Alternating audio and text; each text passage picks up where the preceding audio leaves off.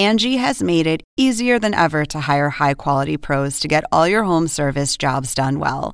Just bring them your project online or with the Angie app, answer a few questions, and Angie will connect you with local pros who match your specific needs. Or book a service instantly at an upfront price. So join the millions of homeowners who use Angie to care for their homes and get your next home service job done well. Download the free Angie mobile app today or visit Angie.com. That's A N G I.com. Angie has made it easier than ever to hire high quality pros to get all your home service jobs done well. Just bring them your project online or with the Angie app, answer a few questions, and Angie will connect you with local pros who match your specific needs. Or book a service instantly at an upfront price. So join the millions of homeowners who use Angie to care for their homes and get your next home service job done well. Download the free Angie mobile app today or visit Angie.com. That's A N G I.com. Up next, a murder that stumps even veteran detectives. It was a nasty, nasty crime scene. And a crime that offers few clues. There were no signs of any struggle or fight. Was this a sex crime by a jilted lover? Her body was positioned in a way that was very sexually suggestive. It's hard to imagine that anybody's capable of something like this. Until one man's words reveal a twisted motive and a killer with a bizarre past.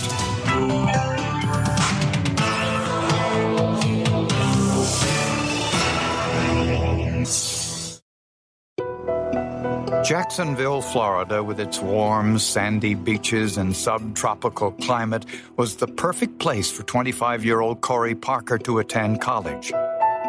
She liked it a lot better than the cold winters of her hometown of Rochester, New York. Corey was beautiful. She was very tall. She had a presence about her. Some of our best times together was a girls' night in, you know, rent movies and go hang out at the house. Corey worked her way through college as a waitress. During the Thanksgiving holiday of her junior year, she didn't show up for work, so her fellow employees were concerned. They thought immediately that something was wrong.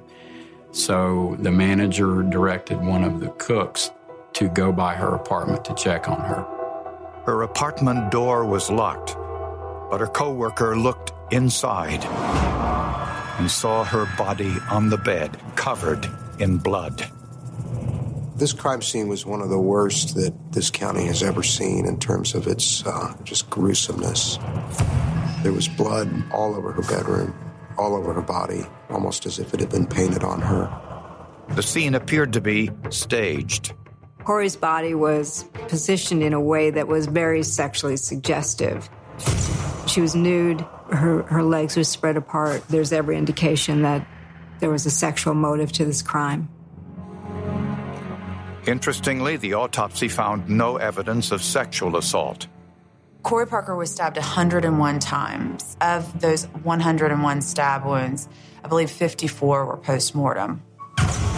Overkill does indicate to investigators a relationship between victim and perpetrator.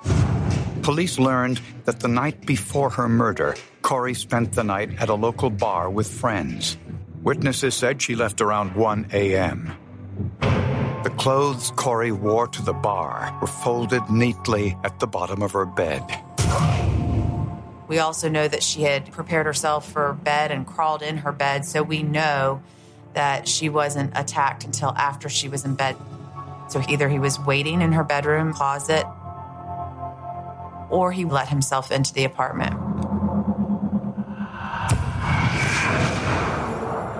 Investigators found a gold plated Zippo lighter in Corey's bedroom. Although Corey smoked, none of her friends recognized it. Investigators dusted the lighter for fingerprints, but none were found. It became apparent to us that there was no way that that was Corey Parker's lighter. Inside the kitchen of Corey's apartment, police found a blood stain on the kitchen counter next to the sink and on the windowsill above the sink, both inside and outside. This led police to believe the killer entered and exited the apartment through the kitchen window. The reason we believe the killer didn't go out the door was because of the light that was outside. The kitchen window offered the suspect a way to both get in and out of the apartment without being illuminated. Corey's phone records revealed that a former co-worker, 27-year-old Eric Jones, had been calling her repeatedly before her death. He had been asking Corey out for some time. She had been telling him no. Employees at the restaurant told us that he had an obsession or an infatuation with her and was continuously talking to her when she'd come to work or trying to ask her out. Jones had no criminal record, but acted bizarrely when interviewed by police. Not only did he have a history of mental illness by his own admission, but he told police officers that he had fantasies about raping and killing women, which clearly jumped out at law enforcement. He described sexual fantasies that he had about Corey. Some, some were fairly violent. He even told investigators how he would have murdered Corey had he been given the chance. He described how he would have slit her throat early in the early in the murder so that she couldn't scream for help. And that description was similar enough to how she was really killed that it again raised the police suspicion. The medical examiner who performed Corey Parker's autopsy found no signs of sexual assault. But Corey had been stabbed over 100 times. There were numerous defensive wounds on her hands and arms, proving there had been an intense struggle. Our theory was that Corey Parker fought for her life in order to prevent a sexual assault. Investigators found several foreign hairs in Corey's hands. One had an intact root. The fact that the hair had root material on it and was not from her would allow you to at least presume that that hair had to be obtained forcefully. DNA testing revealed the blood in the kitchen came from the same person as the hair in Corey's hand. Surprisingly, this DNA did not match the prime suspect, Eric Jones, Corey's co worker, despite his bizarre behavior. The DNA from Corey's apartment did not match any of the DNA profiles in either the state or national criminal databases. In the search for Corey Parker's killer, investigators discovered that she had just started dating someone new. His name was David Wilt, but it didn't take long for investigators to eliminate him as a suspect. He was out of state at his parents' house for Thanksgiving, and so he had a very solid alibi. Investigators interviewed everyone Corey spoke with at the Ritz bar on the night of her murder. Most of the people Corey saw that night left the bar before she did. But one friend, Tiffany Smith, stayed with Corey until 1 in the morning. Tiffany told police they both left the bar at the same time, in their own cars, and went their separate ways. But Tiffany told friends that wasn't the only contact she had with Corey that night. She said she called Corey from her cell phone around 2 a.m. and Corey answered the phone. She said when Corey answered the phone that Corey was asleep and she asked her what she was doing. Corey said, I'm sleeping. Tiffany also told friends she drove to Corey's apartment around 4 a.m. and knocked on her door. But no one answered, so she left. Her statement that she went by Corey's house puts her at the crime scene during the time that Corey could have possibly been killed. And that added to that suspicion that she could possibly be involved. But when investigators checked Tiffany's cell phone records, they made a startling discovery. Tiffany didn't call Corey after they left the Ritz bar. But why would Tiffany make up a story like that? Everybody was talking about the possibility that maybe she was sexually interested in Corey. Tiffany mentioned to me in just a very casual conversation that she had been vicarious. Tiffany had a real, true affection for Corey. In addition, Tiffany told friends things about the crime scene that had not been released to the general public.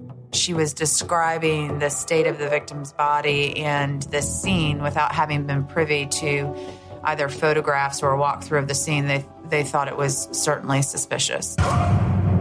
Tiffany denied any involvement in the murder, but when asked to provide a DNA sample, she refused. The fact that she did not willingly give up DNA or hair samples led the police to believe she had something to hide.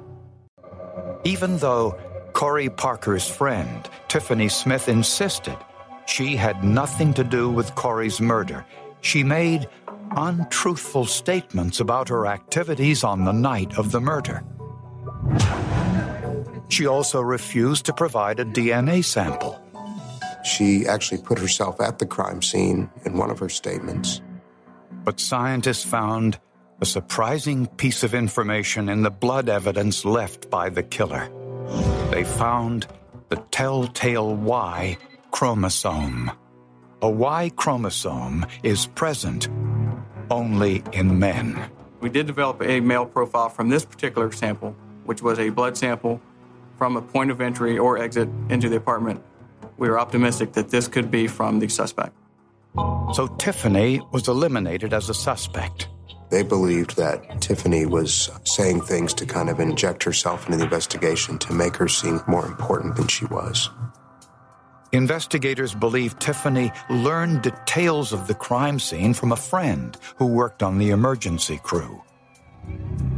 Police were forced to consider the possibility that Corey's murder was a random act perpetrated by a man with an uncontrollable hatred for women. Eventually, police performed DNA tests on 38 men, co workers, fellow students, former boyfriends, with no success. I was very concerned that they would never solve the case. And what I learned from watching other crimes is that the longer it goes on, the less likely it is to solve a crime. 18 months passed, and police continued to work the case. To generate new leads, police offered a reward for any new evidence which would lead to a conviction, and it generated a lead. Some employees of a local steakhouse a few miles from Corey Parker's apartment called police to report that a co-worker, Robert Denny, behaved suspiciously after Corey's murder. He just seemed to be upset, and was crying, had come into this restaurant one day and told them that his child had been killed in an automobile accident in Texas and that he needed to get back home. Denny's co workers responded generously by raising money so he could return to Texas to attend his son's funeral. After collecting that money, the owner of the restaurant went over to give the money to his sister when he was told that Robert Denny did not have a son and that that story was fabricated. And there was something else about Robert Denny. He lived in the same complex as Corey Parker, with a direct line of sight into her apartment. Robert Denny told some coworkers about this woman that lived in an apartment below him. And he began to talk about how he would watch her. And even went so far to graphically describe that he would masturbate while watching her. When police decided to question Denny again, his sister told police that he'd left the area. She had actually kicked him out of the home she shared with her husband because of his odd behavior, staying up all hours of the night, his what she described as an addiction to pornography. She told one law enforcement officer that she had awoken to him looking over her bed and staring at her. Then police learned another disturbing piece of information. Robert Denny's older brother was serving a life sentence in Texas for stabbing a woman 97 times. Corey Parker was stabbed 101 times. What are the chances of two young men coming out of the same family committing such heinous, heinous, and atrocious murders? And did he get that idea from his brother? Was he trying to emulate his brother? 18 months after Corey Parker's murder, investigators found Robert Denny 800 miles away in Maryland, where he was living with a 52 year old married woman. Robert Denny had struck up an email relationship with a married woman and eventually had convinced her to let him come up there and, and live with her and her husband. He and this woman had a sexual relationship right under the husband's nose. When police questioned Denny, they told him they were investigating his possible involvement in a different crime, hoping he'd let down his guard. They told him that they were investigating a potential allegation that he had been involved in a fight in Easton, Maryland, which they thought that he would voluntarily give his DNA to prove that he had not been involved in the fight. And we were not leaving Easton, Maryland until we got his DNA. This proved to be harder than investigators anticipated. Denny smoked during his interrogation, but always made sure to keep the cigarette butts. Detectives offered him a bottle of water, but he wouldn't touch it. Finally, they asked him to sign a document saying he refused to provide his DNA. We asked him to put the letter into the envelope and seal the envelopes. He refused to seal the envelopes and at that point basically told us, Look, you've tried three times to get my saliva on something. First the cigarette butt, then the water bottle, and now the envelopes. Seal it yourself. Is there anything else I can do for you? So investigators put Denny under surveillance at his home and at the computer store where he worked. He took a cigarette break every 45 minutes, but was careful to keep the evidence. When he smoked his cigarettes, he would put out the butts and then put the butts in his pocket so they could not be collected.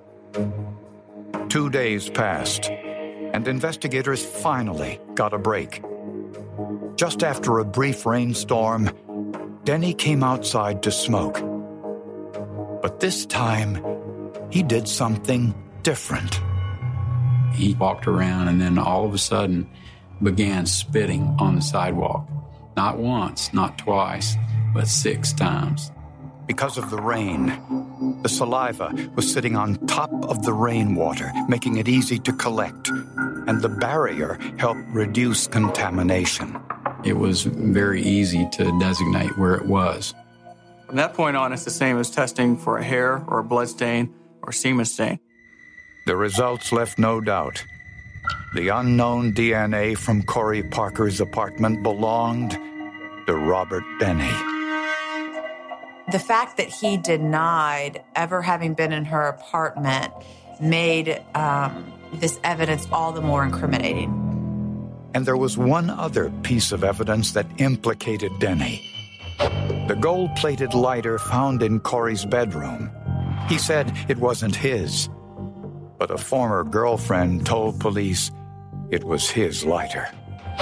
She was able to identify the emblem on it. She was positive that was his lighter. Prosecutors believe Robert Denny was obsessed with his beautiful neighbor, Corey Parker, and monitored her comings and goings. He also looked inside her apartment whenever he could. Prosecutors believe Denny saw Corey get ready to go with her friends on the night before Thanksgiving. Then, armed with a knife and wearing gloves, he entered Corey's apartment through the kitchen window. The evidence suggests he hid somewhere, possibly in her closet, and waited for her to return. Corey had no hint that anyone was inside and went to bed. That's when Denny attacked. But Corey fought back. In the process, she pulled out some of his hair, which contained his DNA. His lighter slipped from his pocket during the struggle. He stabbed her repeatedly. At some point, he cut himself and bled inside his gloved hand. As he left the apartment through the kitchen window, He left a blood smear on the windowsill, providing his DNA. Robert Denny went on trial for first degree murder. The jury deliberated for 45 minutes. We, the jury, find the defendant guilty of murder in the first degree as charged in the indictment. We, the jury, further find that the killing was done with premeditation. Since he was only 17 years old, a minor, when he committed the crime, Denny was sentenced to life in prison without parole. He was methodical in cleaning up. He was careful, and he almost got away with murder. But for that one drop of blood and hair that he shed that he didn't ever expect to be discovered. This girl was a very likable, very intelligent, very beautiful 25 year old that had a bright future in front of her. She came from a good family and had a good social network, had everything in the world to live for. And in one instance, this cold blooded killer takes her life.